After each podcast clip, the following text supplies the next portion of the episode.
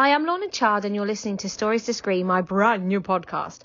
Well, I'm very excited to announce my first guest ever. It had to be someone special, someone exceptionally handsome, and someone very, very talented. So, of course, I chose Philip Ardagh, everybody. Hello, Philip Ardagh. Thank you so much for joining me today to chat about. Well, your... thank you for asking me along. I'm delighted to be here. Thank you. So you are author of so many books. Like, how many have you written altogether that have been published? Is it over a hundred? Is that true? Yes, uh, it's terrible. I have to admit, I've stopped counting now. It's not all about quantity. Obviously, the quality is as impressive as my beard. It's a shame people can't see it, but imagine me stroking it. I look slightly like an off-duty Father Christmas. Do you think that's fair comment? Actually, you do have a Santa look. Have you ever I'm dressed up as red- Santa? And you've got a red jumper on. I've got, a, I've got a red jumper on this morning, so there's a real Santa vibe going out there. Um, yes, so over over a hundred books. Some of them are obviously very short books. Some of them are much longer, mixture of fiction, non-fiction, and for all ages. But I've been published for about uh, thirty years now, so that's That's that's, amazing. books. So, what happened with your first book then? I mean, when did you start writing? You must have started writing when you were like a baby, Phil. Indeed, when I was a baby Phil, when my beard was just just uh, twinkling in my mother's eye. Um, uh, gosh, now I, I often give the same story, but I'm going to try. When I talk to you today, I'm going to try and just be really open and honest things. I think I just always loved the idea of writing. I think I loved back in the old days, of course, we wrote with pencils and fountain pens and biros and things. We didn't have all this high tech stuff. I still do. And I think, yes, and I think I loved the flow of ink when I was a kid. I probably got ink everywhere on my fingers, Mm. not on the furniture because it was a strict upbringing. Um, but I loved the flow of ink, so I loved the process. I loved the idea of making marks on paper, and I also loved stories. So I think for me, uh, obviously, I was uh, having books read to me and then later reading books. But I think writing wasn't just about the need to get a story out. I think it was the the, the filling of pages and things. So when I was too young to actually know how to write, I would uh, get old diaries, um, put squiggles and things in them, and pretend they were sentences and stuff like that.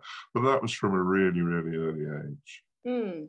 Can you draw as well, or do you just focus on writing? No, um, when people praise, because I've worked some fantastic illustrators over the years, there's a guy called David Roberts whose sort of career really took off about the same time as mine.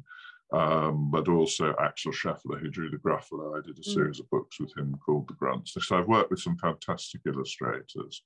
Uh, and I do a lot of work with Elissa Elwick, who's uh, uh, a young illustrator, and we collaborate in a very interesting way, which we may talk about later on. Yeah. Um, but when people praise the illustrations in my book, they go, "Oh, I love the pictures." I go, "Ha, "Thank you very, very much." Uh, I'm not actually taking the credit, but then again, I'm not denying that I drew them. Um, and uh, no, so although I do do doodles, although I'm actually at the moment considering maybe illustrating um, uh, of my first book, it, it would be as illustrated as though by one of the characters who's not brilliant at drawing. So that's a nice get out clause. that is good. That's a good way of doing it. Clever, isn't it? It is. So you're involved in lots of festivals as well, which must be super duper exciting. Yeah, um, I think one of my greatest achievements is uh, my regular attendance at the Edinburgh Festival. I absolutely love the Edinburgh Festival. All festivals have different flavours. I mean, Cheltenham is the oldest ongoing literature festival in the world, and that's very special.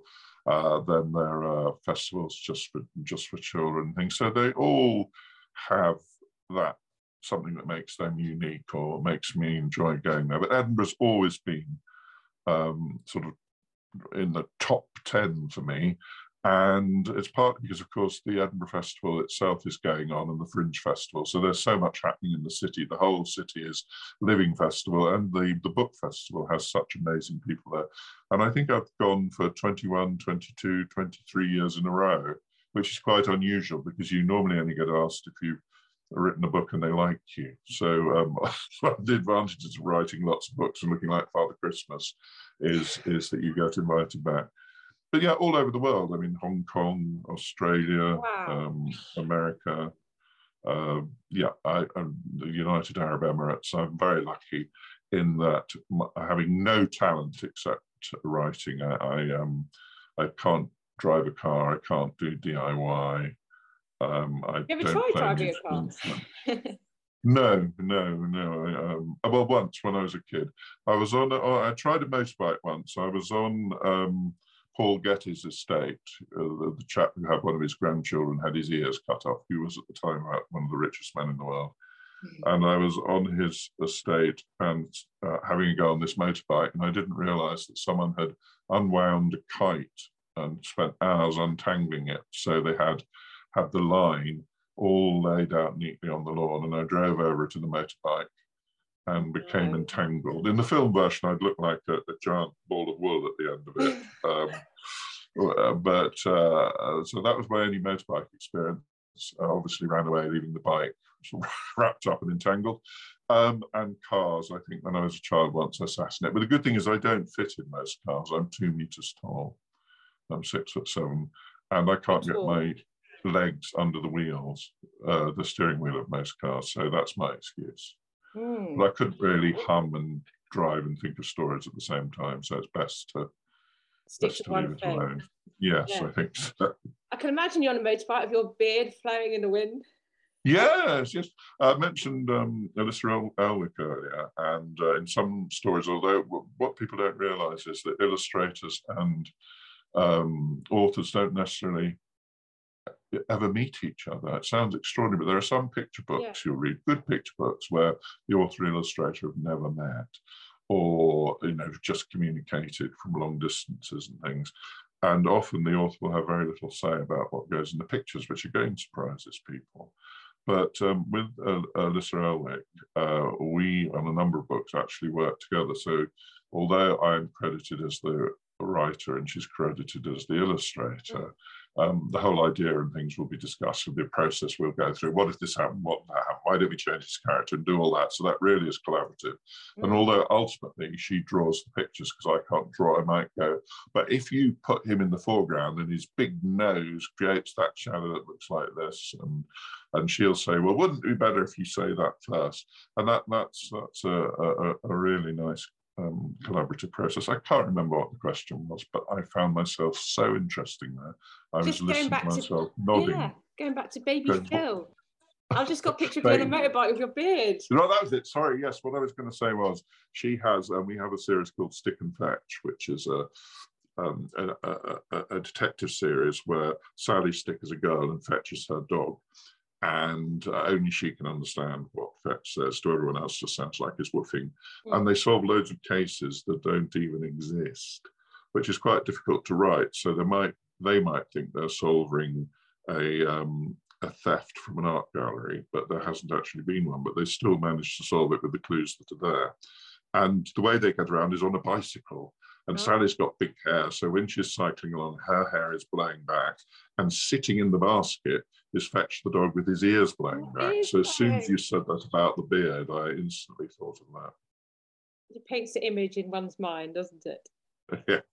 Yeah. and so the first book you ever got published, how excited were you? What happened? Do you remember? Right. Right. Yes, that was an unusual one because I'd always been writing, Mm. as I say, since I was very little. And then I started sending things off to publishers long before they were of a standard to do that.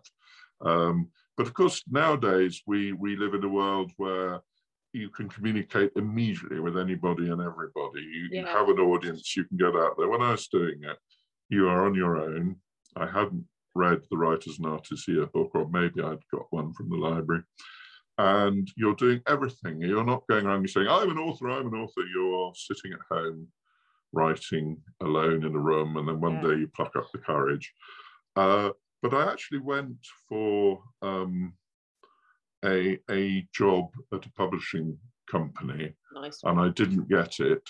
But someone who was at the interview someone at the interview who was on the interview panel said, "Look, you didn't get the job. You're obviously unemployable, but uh, you know most writers are." Um, uh, and uh, she steered me in the direction of, of, assisting someone with a book or whatever. Anyway, basically, the, the, the, the long and the short of it is all the first children's book I had published, which would be the first book I had published in 1991 or something like that, was about atoms and molecules. Mm-hmm. And I use that as an example now because I know nothing about or knew nothing about atoms and molecules. I mean, I know they're tiny particles and they build up things. Um, so that was an example of a subject I knew nothing about. And I would speak to, to people who did know about it. And again, the internet was rather in its infancy then. Uh, Wikipedia was big, but incredibly unreliable. Anybody could put anything on it. um, and so I go to libraries and things like that. But I speak to experts. And now, when people say, why get someone who knows nothing about atoms and molecules to write the book? And the answer is if from knowing nothing I could get to understand it, yeah. with the skills of what I learned, then put that across, um, it's probably more accessible than it would be if an expert wrote it and wrote shortcuts, assuming you knew things you didn't necessarily. So I now write nonfiction books of two varieties: one on subjects I know very little about, but less and less and less so, but also subjects I know a lot about and want to share. So one is a very interesting journey for me researching and discovering things from, from scratch. I wrote a book called The Hieroglyphs Handbook, Teach Yourself Ancient Egyptian, I think around about 1999 or something like that.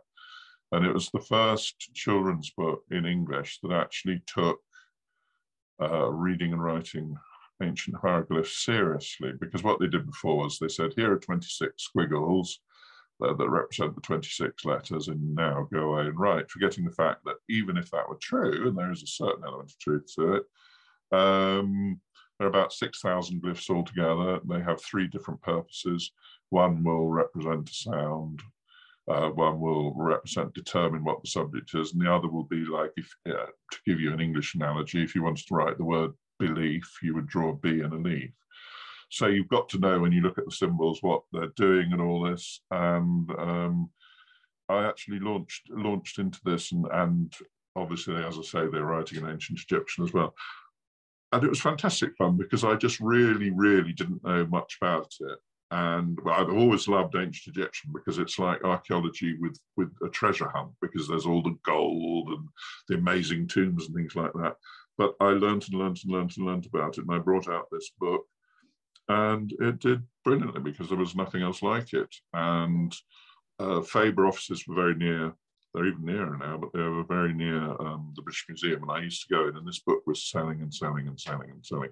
But unfortunately, as often happens, the British Museum thought, oh, this book's doing well. We have our own publishing division. Why don't we do one like this? And then we won't have to stock Phillips. but um, but no, that was that was fantastic fun. So it's great. You do get like going like going on tour or going to festivals around the world. You find yourself in these extraordinary places, mm. and writing books such as that, you find yourself uh, in really interesting worlds, talking to interesting people. So you never know what's going to happen next either. that is so true. That is so true of so many things. There's not being an author isn't a clear path, you no. know. And just because you're having a really successful year one year or a successful series doesn't mean the next one will be. Um, the trick is, of course, when I started out, I was writing for set fees, uh, so it didn't matter the book sold a gazillion or sold three, oh. and uh, it was a set price, and so I'd be having to work seven days a week, etc. But the great thing is uh, once you start uh, getting getting royalties, so you get paid, you get paid a small fee up front, your advance, and then uh, say you get 10p for every book you sell, and then when those 10p's add up to the advance, you you then start earning after that. So if you if your book sells well, you can then start earning good money, and then the publishers think yippee, and it gets sold to other countries. So I wrote a book which is in about 35, 36, 37 languages. So that means, of course, every time it's published somewhere else, I'm not having to rewrite it. It already exists, but it's earning me money. So that's a nice situation to be in. That's really cool. So do you write every day then? Do you have like a routine? Yeah, I used to. I'm slightly unusual as well as very good looking. Um, no, I um, a lot of writers, firstly, a lot of writers have other jobs. You have to. Yeah. People think that they'll write a book and they'll earn loads of money. So a lot of people have other jobs. I, very early on, became a full time writer. And I used to live in a one bedroom basement flat. Then I lived in a, in a, in a small house. And as success uh, would have it, I moved on. So I ended up living in Royal Tunbridge Wells. And, and I am repeating myself here, but I do explain when I'm there, it was Royal Tunbridge Wells. When I'm not, obviously the flag was lowered and it was just Tunbridge Wells. And I was in a position where I had uh, both an office and a study in my house, which was fantastic. Yeah. And my office had all my tax files, my VAT files, my yeah. mainframe computer, and and my study had brown furniture, ticking clocks, Edwardian decanters, and was all very very nice. But unusually now, where most people have, through coronavirus, have been working from home, those lucky enough to have jobs where they can do that. Yeah. And they thought, we like it here. We don't want to go back to the office. But we have downsized. I now no longer live in Royal Tunbridge Wells, so it's just Tunbridge Wells. And I live in Battle, uh, which is where the Battle of Hastings took place. A lot of people would assume the Battle of Hastings took place in Hastings, the clue being the word of Hastings. Yes. Well, that's two words, but it actually took place in a place now called Battle. Uh, in the at the time, it was probably called that old field near Hastings.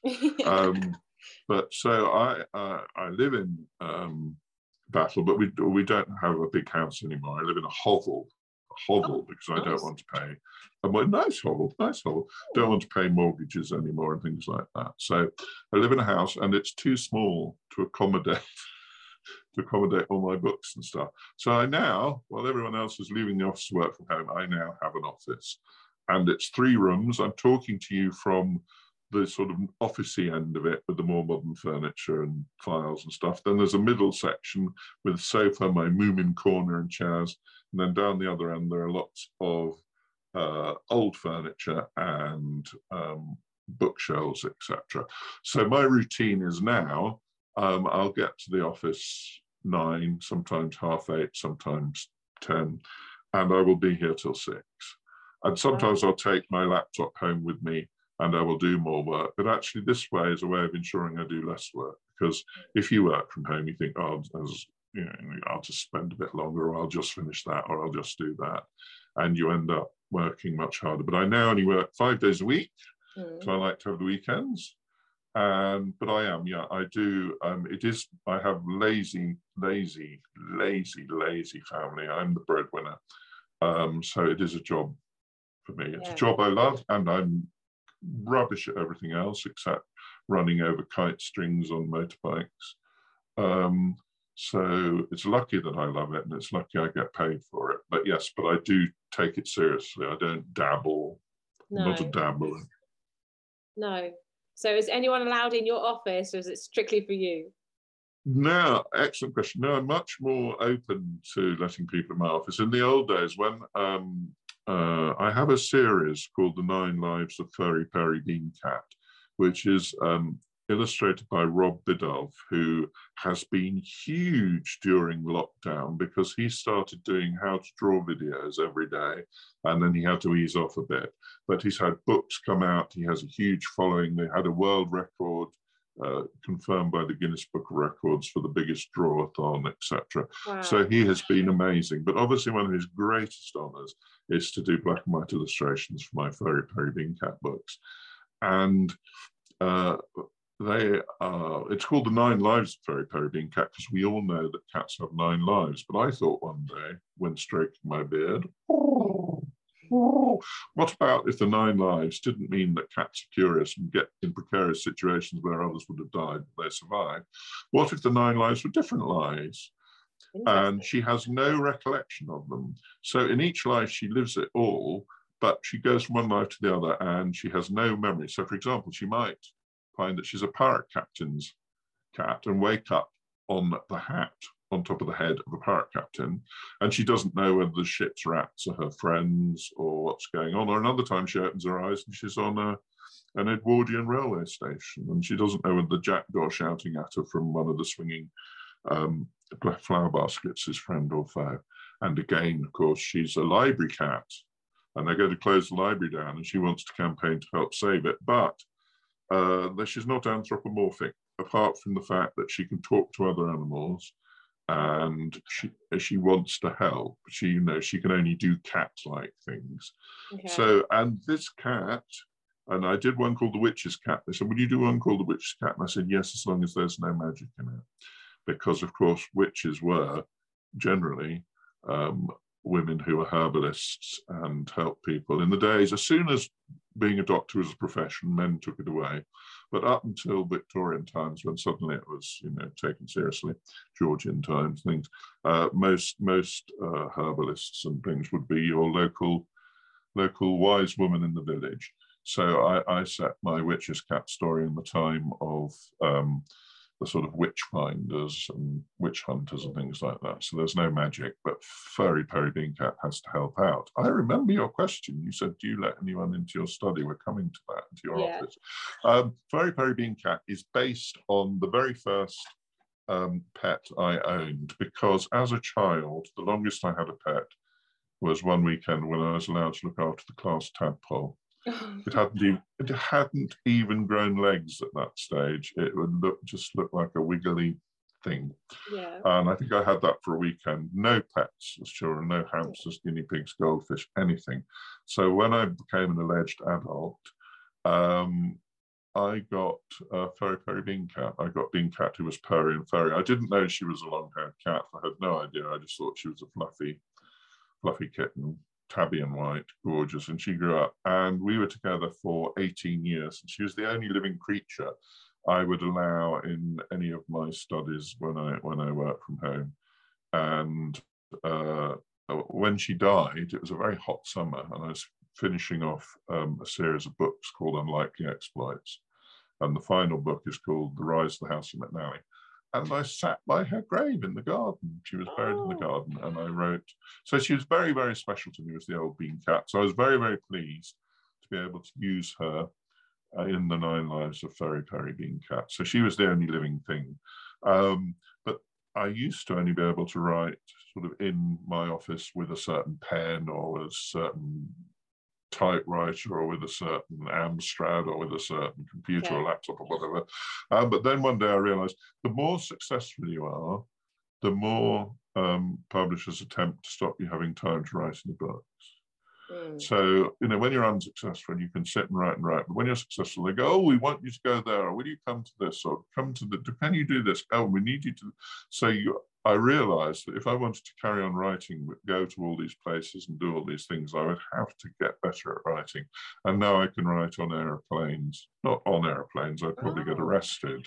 They'd say, stop writing on our airplane. Once aboard an airplane, I could and uh, write there, and I write in railway stations, and now I can write anywhere. Now I have my office. I want to welcome people here because it's not such a personal space. It's a big space, and I've got different sections. And I'd love to have other writers and, and people come and see me here. So no, that's a change of gear, a change of gear. That's really cool. So you mentioned cats and your love of your little cat. Your son has a cat. He does. He's very popular. My son has a cat called Ginger Biscuit, and um, interestingly, in the grunts, which I mentioned the series earlier that Axel Scheffler um, illustrated, uh, Mrs. Grunt has a cat-shaped uh, doorstop. Well, it's a stuffed cat, but not as in a cat that was real and has died and been stuffed. Yeah. It's like a cuddly cat. Uh, and I wanted to use my son's cat's name. So I thought Ginger Biscuit was such a great name. I said to him, "Can I use um, can I use the name Ginger Biscuit for uh, for the doorstop? And he was quite young, and he went, "Yep, okay," and that was great. And then I, two books later, he came to me one day and he said, um, "You know, you, asked if uh, you could call the cat doorstop Ginger Biscuit," and I went, "Yes." And uh, he said, "I'm withdrawing permission." And I thought, oh, this is an interesting one uh, because obviously uh, I could just get say, that well, it's too late. yeah. As I say when this, as I say when I discuss this story, one day I will be old and shriveled like a prune and rocking back and forth and living in the past, and he will probably have the decision whether to put me in an old people's home or not, or whether to put me in the shed at the bottom of the garden. Yeah. So it's quite important to stay on side So in the book, something happens to the cat shaped doorstop called Ginger Biscuit that he gets very grubby. So he's renamed Chocolate Biscuit. Oh. But the real reason is to appease my son. And he also wouldn't let me put photographs. I used to say, Oh, he's such a beautiful boy. Can I put pictures of him on Twitter and things? And he went, No. And then one day he let me. And Ginger Biscuit became a bit of a star because there's Cat a Day, which is every Saturday. Yeah. Lots of people post like and and he's he's adorable. So lots of people are big fans of his now. Um, he's not the friendliest of cats. He, he only really likes uh, my my wife. He ignores my son, although he's my son's cat. He turns his nose up at me. And he just does it because he knows it upsets us, because he does it to annoy us. And we love him like crazy for it. Yeah. Funny. Cats are amazing. I have two. what, what are they called? Jasper and Milo. I was going to ask, right. every time I go to write, they will come and sit on my pad or if I'm on the computer, they will walk across my keyboard. They seem to I know. To, they do, they do. I used to have that as well. Um, when uh, Beanie, when Furry Purry Bean Cat uh, got a bit older, got a bit grumpy and, and, she got a bit introverted, sort of stiff-legged and things. Absolutely adorable. I have to say, um, a sun-warmed Furry Purry Bean Cat smelt fantastic. You smelt her fur. Anyway, she, we she uh, got a lodger called uh, Snorkel. No, we got a, a, rescue cat, black cat called Snorkel, who came along, and uh, uh, she was lovely hit because Beanie had a little pink nose, so it didn't match her fur, whereas Snorkel has one of the black noses, so it matched, so she looked like a panther. Uh, and she would do a bit of that, mm. but um, neither because Ginger Biscuit isn't the slightest bit interested in me. When I was working from home, he didn't do the good old walk across the keyboard, which I think is wonderful. I think it's them saying, uh, let me make it clear, you know, you have the privilege of living with me, but this is my house and I, yeah. do what I like. Even when I do homework with my son, he'll come and sit on the homework book. oh, knows, he no. just wants attention. It's really funny. how, how, old, how old are they? The cat's not your, your children. Yeah, Jasper is seven and Milo is seven months old. Oh, right. Because I wondered whether Milo was named after one of the tweenies, but obviously because oh. he's so young and the tweenies are so long ago now. The tweenies. you like Milo. Who's the purple one? Milo the kid with attitude. yeah, I used to watch it with my daughter. I was going to ask about the illustrators. So when you write a story, do you have like an illustrator in mind? How do you approach them and when? Right. I'm very fortunate in that from very early on, I was given um, a lot of say with, with who I got to illustrate my books. I started out primarily writing nonfiction, and then by a strange quirk of fate, uh, Faber and Faber published a book of mine called Awful End. And this is something I've talked about a gazillion times. So, to give a very, very short background, I had a nephew whose parents were living abroad. He was in a boarding school in England, having had no experience of that, suddenly away from his parents and living at school. And I wrote him a series of letters every couple of weeks, and I wrote uh, an adventure story in a set in a sort of fictitious Victorian England, what we think Victorian England would be like if we didn't bother to research it and I called the hero Eddie Dickens, so it would have a Charles Dickens vibe to it. Anyway, Faber one day said to me, Do you have any fiction? And I'd had copies of these letters. And they said, All right, we'll turn it into a book. Uh, and they said, Who would you like to illustrate it?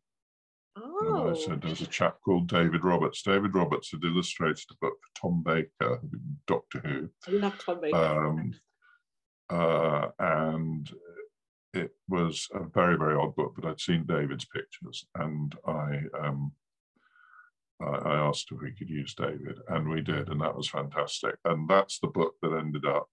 It's now sold all over the world. It became, became the first of a trilogy, and then it became the first of six books. Mm. And it, it, sold all over the world. And the deal I said was that um, David's pictures be used every time, and that was agreed. Yeah. So, because often you see they get, you know, other countries have illustrators they love and they use them, they just change the whole thing. And what I loved about David, I had this uh, pretend Victorian vibe going on, and he had a very scratchy, quill like um, uh, drawing style at the time that was that, that just married with it perfectly. So that I had um, a, a, say in. Um, other books I've um, had says in. I only recently, in the last few years, have started doing uh, picture books.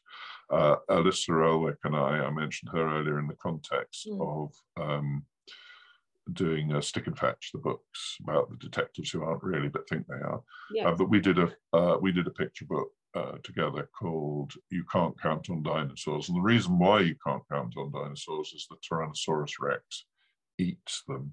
So you'll be going one dinosaur. Yes, it's true. Along comes another one. That makes two. Two dinosaurs running around a tree. Along comes a third one. That makes three. Oh, hang on. that sort of thing. Um, and uh, so obviously I got her. But then I had a, a new series. Uh, it started off as a single book called Bunnies on the Bus. And the illustrator we ended up with was recommended to me by Walker Books, uh, Picture Books. They said, Look, we think this guy would be great. What do you think? Send me some samples of his work. I said, Great. He did a test mm. uh, spread, if you like. And I thought, yeah, absolutely bang on. And and that was Ben Mantle. And what Ben, ben Mantle did with Bunnies on the Bus, Bunnies on the Bus, no wonder there's a fuss about Bunnies on the Bus, Bunny at the wheel, Bunny at the wheel. Um, it's about a bunch of bunnies who hijack a bus and don't stop at the stops and uh, zoom all over the place. So there's the main story, and obviously there are certain things you're going to have to have in the pictures for the story to make yeah. sense. But what Ben did was he created these whole little subplots going on, like as the pages go on, you realize that there's a bear buying chocolates and flowers, hoping to meet his lady bear. Oh. Um, there's a diamond robbery going on. He has all these little things going on, uh, details he's added. And then such was the success of Bunnies on the Bus. Mm. It ends with them at the railway station jumping on a train. Here we go again. So everyone thought the next book will be Bunnies on Bunnies the train. On the train. So, but it wasn't. I made it bunnies in a boat just to confuse them. Um, Brilliant. and uh, uh, so that's coming out this year. That's all done and ready. Ooh. And then there's a there's a it's probably a secret, but I do believe there might possibly possibly be a Christmas one being done. And I've just come up with another one. And with that, I didn't choose Ben but he was so perfect. I was so delighted. Uh, so it really is. But what I've always had with fiction, very fortunately, is I've always had to say sometimes, excuse me, sometimes uh, people will be told. Uh, because when people are starting out and they want to do a picture book, they say, right, I've written a script. Do I need to find someone to do some illustrations and send them to the publisher? Don't do that because they might have this fantastic illustrator mm. who they they will really want to use in a book. Your script comes in and they think it would be fantastic if this script was illustrated by this person we want. Yeah. Um, and also, uh, some publishers, well, if you write details underneath, like Jeremy is bouncing an orange ball down the road and there's a pig in a tree and there's a, an aardvark's nose stuck in a post box. Something. Um, they will strip all that out and they will just give the text to the illustrator to see what that illustrator comes up with, which is terrifying when you're an author, especially if you're starting out. You're thinking, no, but, but, now obviously yeah. you put in the vital, vital bits. If, for example, you're writing a story about uh, sorry, I was about to remove my glasses and I realized I'm not wearing any. so, unfortunately, Fortunately, no one will see that. I shouldn't have said anything. Um, but let's say we have a whole story about an invisible friend. So there's Jenny and her invisible friend. Or, mm. um, you would have to mention somewhere uh, in brackets that although she's talking to her friend Tony, Tony doesn't exist because mm-hmm. the illustrator may then go and draw him and uh, that would ruin it. So you put in important details, but often the illustrator will, will add a, great deal. And that sort of partnership is fantastic because when you're just writing a book, even if it's like a, a big fat book, even if it's ultimately going to have some black and white illustrations in it or whatever, that's a very uh, lonely, not lonely, what should I say, but that's something you do on your own. That's a solo task. And that's very rewarding in many ways. The positive thing is there's no one to tell you what to do. You're writing it. The negative thing is there's no one to tell you what to do. So you can distract yourself and, and watch videos or whatever when you should be working. Yeah. Um, but that's a very solo activity. The great thing is, as soon as you get pictures and things involved, it, it opens out into something else. Yeah. Um, and and you can have that that teamwork. Working with Elissa is brilliant in that, as I say, it's from the word go. So what are we going to write about? Um, but once, even if you're writing in the traditional way with the illustrator coming on board later, it just turns it into something new. And if you can, you know, you can fight if you really, really think uh, when the illustrator does uh, pencil rough, rough sketch things, go, no, this this this spread really needs to have this in it, and you'll discuss it, and it's to and fro, and sometimes they're you're right, sometimes you're right, but with with um, height comes responsibility and authority, and obviously being two meters tall, I'm always right. Well, of course. Thank you. And you look like Santa, so everyone will just and I look like Father. Christmas. Yes, absolutely. So have you had anyone that's done an illustration, you've you've refused them and said, well, actually, I'm going to go with someone else? Has that ever happened, or have you just been lucky? No, because I think I think uh, I think you, you wouldn't get to that stage. I think the thing about illustrators is you can tell that they're good illustrators, even if you don't like their style. It's much harder with the writers. You can go, oh God, I don't think they can write. I mean, if it's public, it used to be that if it was published, you think, well, they must have some merit. So even Yeah. though I don't like it, it's it's not my style nowadays because anyone can publish anything anytime. Mhm. You don't necessarily have that filter. You don't say those editors with that, you know. Um, but having said that, people who self-publish or whatever, some of them have amazing books that are wildly successful. So I'm not dissing self-publishing at all. No. Um, but what I am saying is, you know, you don't, it hasn't necessarily gone through that process. But with illustrators, you can say, oh, it's very fiddly or oh, it looks a bit 60s or something. But even if you don't like it, you can see their skill. So um, very early on, um, uh, someone might say to me, uh, uh, an example, I'm doing doing a book at the moment. I won't, I won't, I won't name what it is because it hasn't been announced, and also it wouldn't be fair on the person. Their style of illustration wouldn't be, when I wrote the story, in my mind, I saw a much looser style for it. Okay. This person has, uh, she's American, she has a much uh, more stylish style. It's It's got a real style to it. It's not sort of loose. It's a lot of arm waving going on here. Anyone who can't see this, imagine imagine that. I don't know, an aspidistra. Yeah, that's right. And now uh, Lorna was doing a sort of octopus dance, a lot of tentacle action. Um, but she's got a very different style. Uh, uh, so my immediate gut reaction might be, "Mm, mm." but actually now she's developing it. And now I'm seeing it in the context of, I think this is exciting because Mm. it has become something that I wouldn't necessarily have chosen, but it's I was prepared to take that risk. I discussed it. I believed the, what the editor was saying, and actually having seen it develop, I think it's going to be great. And it's not something I could have produced on my own or something she could have done, but together it's going to be going to be fun. Yeah, it's very Fun, fun, fun. exciting when an illustrator brings your characters to life. well, Yeah. isn't it? Yeah, yeah, that's true. Yeah. So we were chatting the other day on the phone very briefly, and you dropped a huge name bomb on me. Boo! So Paul McCartney. Oh, my mate. Puh.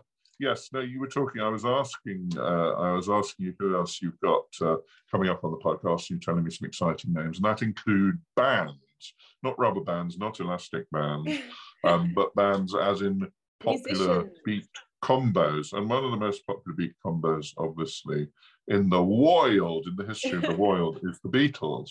yeah. And there's a real renewed interest in the Beatles at the moment because of the fantastic uh, Get Back documentary. I don't know if you've watched any of it, but you really feel like you're about the one person in Britain who has. but you really feel like, like you're there. And what's great is some people have said, "Oh, I'm not a great Beatles fan, but I watched it. It's amazing." I, I'm not only was I a Beatles fan because I'm very ancient um, when they were still around, but um, yeah, my mate Puh and I wrote a book together. Um, Puh, or Sir Paul McCartney to you, yes. um, had. Uh, do, do you remember the frog chorus? Oh my God. That always made me cry. I loved it so much. It's just very emotional and beautiful. It is beautiful, and it had the Rupert the Bear. Oh, Mm, yes. Yeah, right. Well, okay. So, um, Paul wrote a song called Tropic Island Hum, which was a sort of fun sort of song, sort of song that you'd have as a B side, you know, boppy and fun.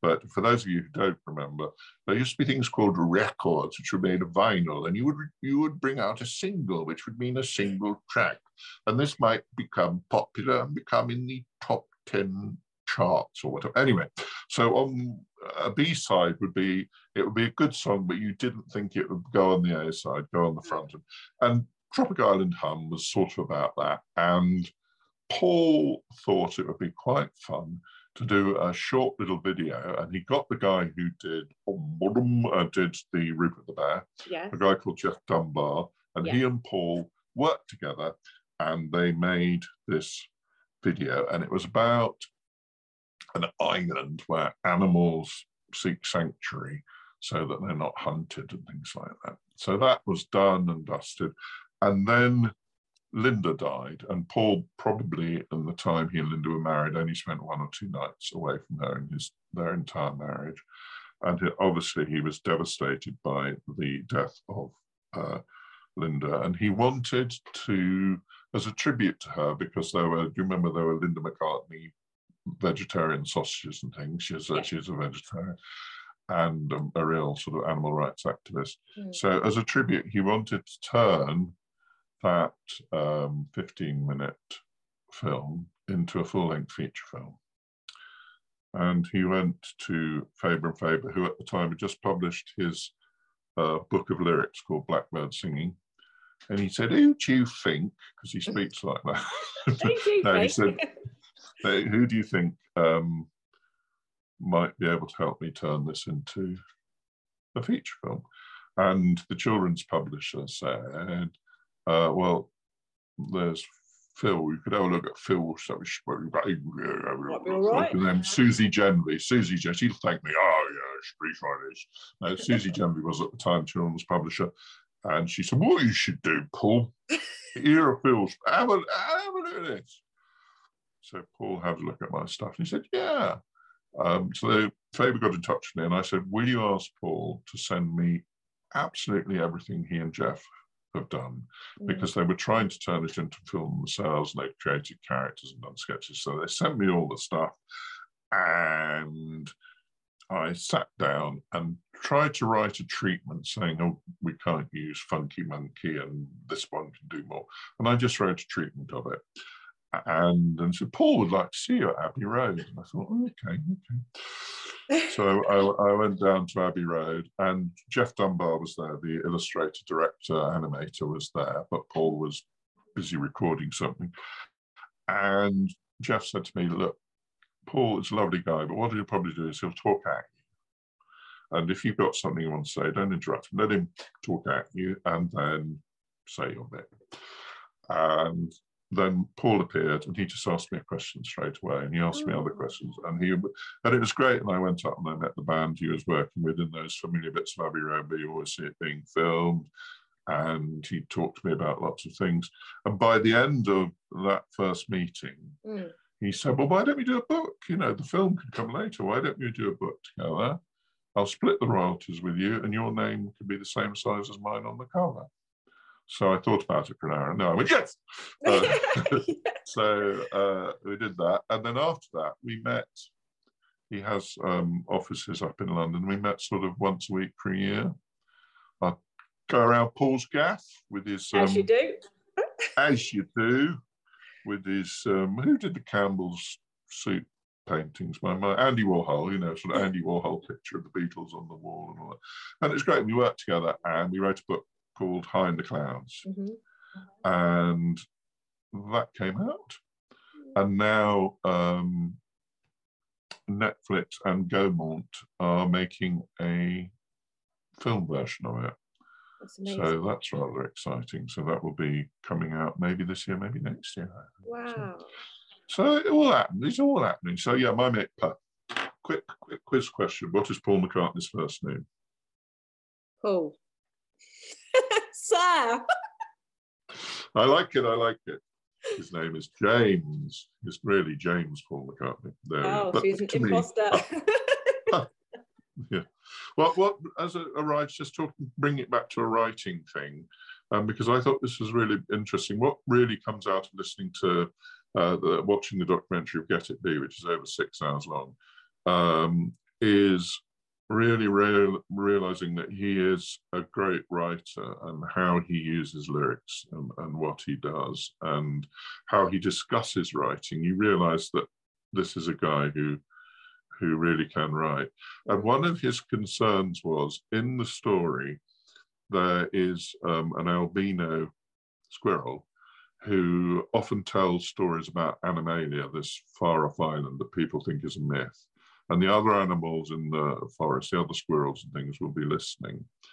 And there's this one legged frog in a hot air balloon tied to the tree listening. And it bothered him how how we could explain how what that frog is doing there and why, because it's an integral part of the story. But when I wrote it, not being aware that Paul was worried about it, when I wrote the treatment, I said, and Froggo is tethered to his usual branch of the tree. And Paul picked up on that usual because what it did was it didn't say why he was there. Mm. But it just said he was a regular and this was his spot. So you accepted it and you move on. It doesn't make anything of it. Yeah. And he he honed in on that and said to me, one of the things I really loved when you did the treatment was the use of that word usually. And I thought, yeah, because that's my unconscious skill. Mm. But he could see how a word like that was so useful in moving the story along. And I and I was impressed that actually he picked it. It hadn't occurred to me, but as soon as he said it, I was hmm. impressed mm. that he understood the function of what that word did. There we are. that was a very serious authory bit there about me and my mate Puh. And yes, I've been to his parties. I, I, wouldn't call myself the fifth Beatle. You know, I can't call myself the fifth Beatle. But um, Are you ever tempted fun. to join the band? Well, I am the only man you will meet in your life who's never picked up a guitar and strummed a few chords. Oh, really? Yeah. Now, um, I don't know your personal circumstances, but I like to think you've had joyous relationships and you meet a guy and you like him and you think this is going really well till one day you're sitting on your sofa or settee and he leans behind him and he brings out a guitar and your heart sings and you think, oh no, him too. But you're actually going to reveal you're a rocker chick and you normally wear leathers and you absolutely love bad boy guitar players. No, that's not me she's at all. very quiet. Viewers, she's got very quiet. Or listeners, no, I, uh, yeah, so you'd be saved that with me. Uh, you don't have to go to. no, I want to learn the guitar. It's on my to-do list one day. Oh, but... that's nice. That's nice. Yeah. Yeah. So my son. Have... Sorry, hmm? go on. No, I was just going to say, my son teases me. He he um, he thinks I'm a little plump because I'm, oh. as I said, six foot seven and quite wide, and he is six foot six and thin because he's young. And he says, Dad, if I ever make enough money, I'm going to have someone follow you around with a, with a tuba. So I'm going so like sort of have my own theme tune as a fat man. anyway, so yes, that's nice, nice kid, nice kid. It's a lovely image. Oh, quite nice having a musical band walk behind you. yeah, I think it would have its merits, wouldn't it? so, do, are you still in contact with Paul McCartney then? What's going on with the next um, thing? Are you part of that? An, oh no, I, I, I, I, it's Christmas. I just uh, wrote him a letter and been in touch, but he spends a lot more time in. Uh, in America now, because um, his his um, his it sounds terrible to say he's married for a third time because he would obviously still be, I'm sure, be with Linda had she had she lived. But uh, no, I, and I think I think when when it comes nearer to the film coming out, I'll be well. I have absolutely nothing to do with the film, oh, um, really? which is great. Which is great because I should say it's very interesting writing. People say to me, you know, oh, is that the book you're proudest of or whatever? And the answer is no. I, I love working with Paul. On some levels, it was very weird because I was working with a Beatle but on another level, um, I, because Paul McCartney is such a, a figure you see everywhere in, yeah. in, the media and things, I felt I know, knew him more than I knew my Uncle Willie, who used to come around for Christmases very, very occasionally. You sort of feel you know somebody. Yeah. And he's a very, he is a very natural, nice person to work with. And uh, we, we, we had a good time. But uh, we were both going on tour in America at the same time once. I said, I think our tour's a little different. I started off in uh, New York and ended up going across, right across up to Washington mm. uh, State, right the other side, uh, you know, visiting bookshops and things. And I think he was probably doing, uh, you know, 40 city tours of, of, of, of booked out things. Um, but I hope to be in touch. I hope to actually see him again uh, physically uh, before the film comes out. Yeah. Oh, so during COVID, when everything went really quiet, you started your own YouTube channel as well. Oh, I did sort of, didn't I? Um, to uh, yes. just pass the time. yeah, I, I, think channel is rather a grand word. I did put various things up, didn't I? A mixture of very silly and slightly more more serious. Um, yeah, it's an opportunity. I, I, I, I'm not someone who puts up loads of tips and things like that. I do like to have fun. I think um, writing courses, more and more authors um, uh, uh, have video courses telling you how how to write, how to write science fiction, how to plot your novel, how to do this and how to do that. And I'm a great believer in the fact that you can't teach someone how to write. Mm. What you can do is you can nurture someone who has that spark. I, I, don't know, I'm not very good at mixing metaphors. You nurture a spark? But if someone has that germ inside them, not germ as in like a germ of an idea or a germ of talent, you can help nurture that and you can help bring it out. And I also think uh, everybody writes in a different way. So what an author can do is they can show you the way they do it. Mm. And you can take from it what they do. And if you watch a couple of these videos, you can go, well, actually, I prefer her method because I'm more methodical and I like to have lots of post-it notes and index cards or whatever, whereas his more see where it takes me. Or I like that bit of what he's saying and I'll marry it with what that other person's saying. But I don't think, I think to, to find first go an author, however um, wonderful they are, how much admire their work, however brilliant they are, to find that their method is your method mm. uh, would be very, very lucky because everybody does write in a, in a different way, I think. Yeah. Um, so, yes, yeah, so I didn't want to do how to. Um, I, I, I, like having fun. I like being silly, um, but I do like. I mean, I love books. This this year, I've just started on Instagram. We're on the seventh day, and each day I'm just um, posting a book recommendation for adults or children. I started off with some that just came out last year, but I'm now referring back to books that may be years old and just explaining why I like them and that sort of thing. Yeah. But um, you know, I think, but I think teaching people to write. So, uh, Stephen King, the famous Stephen King, basically said. Um, teaching writing was something that was created because um, authors need to make money and they don't make enough from writing books. So if they if they can earn money teaching, why not? You know, yeah. but um, they might just as well wash your car or something. But I don't have a car, so that would not, no. not be very helpful. No, Do you think no. your beard has brought you wisdom? Because people feel if you have a beard, it makes more intelligent. Extraordinary wisdom. So not only the authority of height, no, not but look. I mean, look, look. Trust me. Exactly. Look at that. Again, you can't see. I'm leaning into the camera to Lorna. She's just marveling. I mean, I felt I could have taken a kidney out then, couldn't I? I could have removed your kidney and you would have felt you were in safe hands. Exactly. Um, because of your beard. No, my beard, I did. I did. Um, shocking when I say this because obviously my, my, my voice sounds so very young. But um, when I was coming up to 50, I um, thought I might shave my beard off. My family looked at me in horror. And my publishers were horrified because all my publicity says big and bearded Philip Ardagh. So um, yeah. I think I'm stuck with the beard, uh, but mm. we get on very well. We get on well. I have um, I have a team. Sadly, one of them died, but uh, I have a team of nimble-fingered spider monkeys who once a week come and swarm over me, and with their little fingers, they just tease out all the knots. Oh, that's then lovely. they go back they go back to their mansion. And, Do you have to uh, condition it? Um, uh, the team, the team of spider monkeys. You can indoctrinate them. Um, I, um, I don't wish to um, just Molton Brown, just in case you're watching, listening, Molton Brown, Molton Brown, Molton Brown. Um, I, I use Molton Brown products, so my beard is lovingly, lovingly nurtured and enriched daily. Um, yes, because we, we we like a happy beard. A happy beard is a happy man. I think. Well, beards are very fashionable. It is. I think too few women. Are you responsible for that? Beards. What the fashion? Yes. Uh, it is very interesting though, because for years people used to shout, um, hello Jesus. This was before my beard went white. Now it's hello Santa. Yes. And people would laugh, laugh and throw rock cakes and things.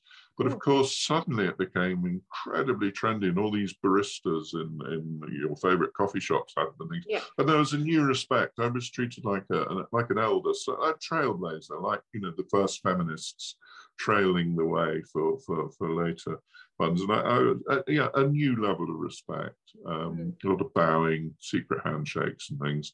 Um, I like it though. I think some people really do suit beards. I mean, a few years ago, the only person with a beard on television um, was that chap who you had to open the boxes uh, to try and get the money. I can't remember his name. Yeah, he used to be years ago. He was the only guy, and his beard is not, you know, it's not much more than five o'clock shadow and a bit. So yeah, it's great. You've got a full on many... Santa beard going on. It's very good. Yeah, yeah. So me and the beard. My uncle's happy. got a beard. I think he's had it since birth, and he's very clever. So well, I thought, who am I to argue? I love the idea of having it from birth. It must have been quite a tickly experience for for his mother, but we'll we'll leave that image there. The power of words. That's yeah. why I like. I used to be in advertising. I should explain. I retired from advertising in uh, 1984, I think. I would have been incredibly young. I, I, retired to become a hospital cleaner at Lewisham Hospital, but I worked for McCann Erickson, which was a big um, advertising agency, and I worked on accounts such as Levi's and Coca Cola and things like that. Um, mm. But the, the lure of the hospital cleaning called me. It was actually so that I could retire um, to write. And again, I'm so loving listening to what I'm saying. I can't remember A, what led me to telling you that, and B, what I was about to say, but I imagine it would have been fantastic. But anyway, you now know that I used to work in advertising and I was a hospital cleaner. Well, ah, that was it. That was it. I know it's the power of words. I loved radio ads. Firstly, because in those days, um, when you couldn't really do green screen trickery. Nowadays, you know, you go a film and you see aliens blowing up aardvarks the size of lemons yeah. and things. Um, but in those days, if an advertisement film uh, TV advert started open on a clear blue sky, they had to fly to the Bahamas to film it. So even if you were setting it in uh, Surbiton, every script would be open on a clear blue sky because all the writers and things wanted to go, go abroad. So they were all busy doing that. And I thought, well, radio, what I can do is I can get to meet my my heroes. I can get to meet Eric Thompson, who wrote and narrated the English version of the Magic Roundabout. I can get to meet Cyril Fletcher, who used to write the, the witty ditties on That's Life John Le Mesurier from Dad's Army, Ed Straker from SHADO, Supreme Headquarters Alien Defense Organization of show called UFO. And I got to meet all of them except Eric Thompson, because every radio ad I wrote, it's a bit like writing open on Clear Blue Sky. I would write um, Eric Thompson voiceover, and they never agreed to it. And one day they said, "Okay, and they rang his agent and I said, I'm very, very sorry, he's died. So I couldn't use him. Oh, I used a guy who did the original Dalek voices and Captain Pugwash. I had a fantastic time working wow. with all these people. Um, Tim Curry from the Rocky Horror Picture Show. Marvelous. So I got to meet all these people, work with them. Um, but I discovered the power of radio, the power of creating images through words mm. was fantastic. And that has been, was, sorry, I'm sort of drawing in midair. Let me draw. I can draw ambidextrously when I'm not really holding a pen or writing anything. Um, it, it, was a really good grounding for for writing in general, writing sparsely, because a 30 second radio ad had to be sort of, I don't know, 27 half seconds long, or, mm. uh, and really distilling it. Um, and, and using tricks not like, hey, you turned the light out, but hey, put that light back on, because that's how someone would really speak and, and you know, all those things. Right. So that was a wonderful aside, I think. You can always edit it out. Hello. No, it's amazing. Everything you say has been amazing. Carry on. So right. I look forward to seeing your new books coming out this year and your Christmas book. Yes, so right. So I think we've got all four of the Furry Purry Beancat is out. I think Bunnies in a boat will be coming out um, as I've got various exciting projects. I mean, you know, do you ever wonder when you uh, uh, read a nursery rhyme or you hear a furry, sto- furry story? Sorry, I always talk a beard. fairy story, a furry fairy story. You know what happened next? Yes. You know, and they all, all uh, I think I said maybe maybe I've got some books coming out um, pertaining to that. I uh, have so many books I haven't mentioned that I wish I'd spoken about. I should very quickly, if I may, Yes. uh, mention my series of books I did for the National Trust because that's very good. So I have a special National Trust budge. A budge is like a badge but spelled wrong. Uh, National Trust budge.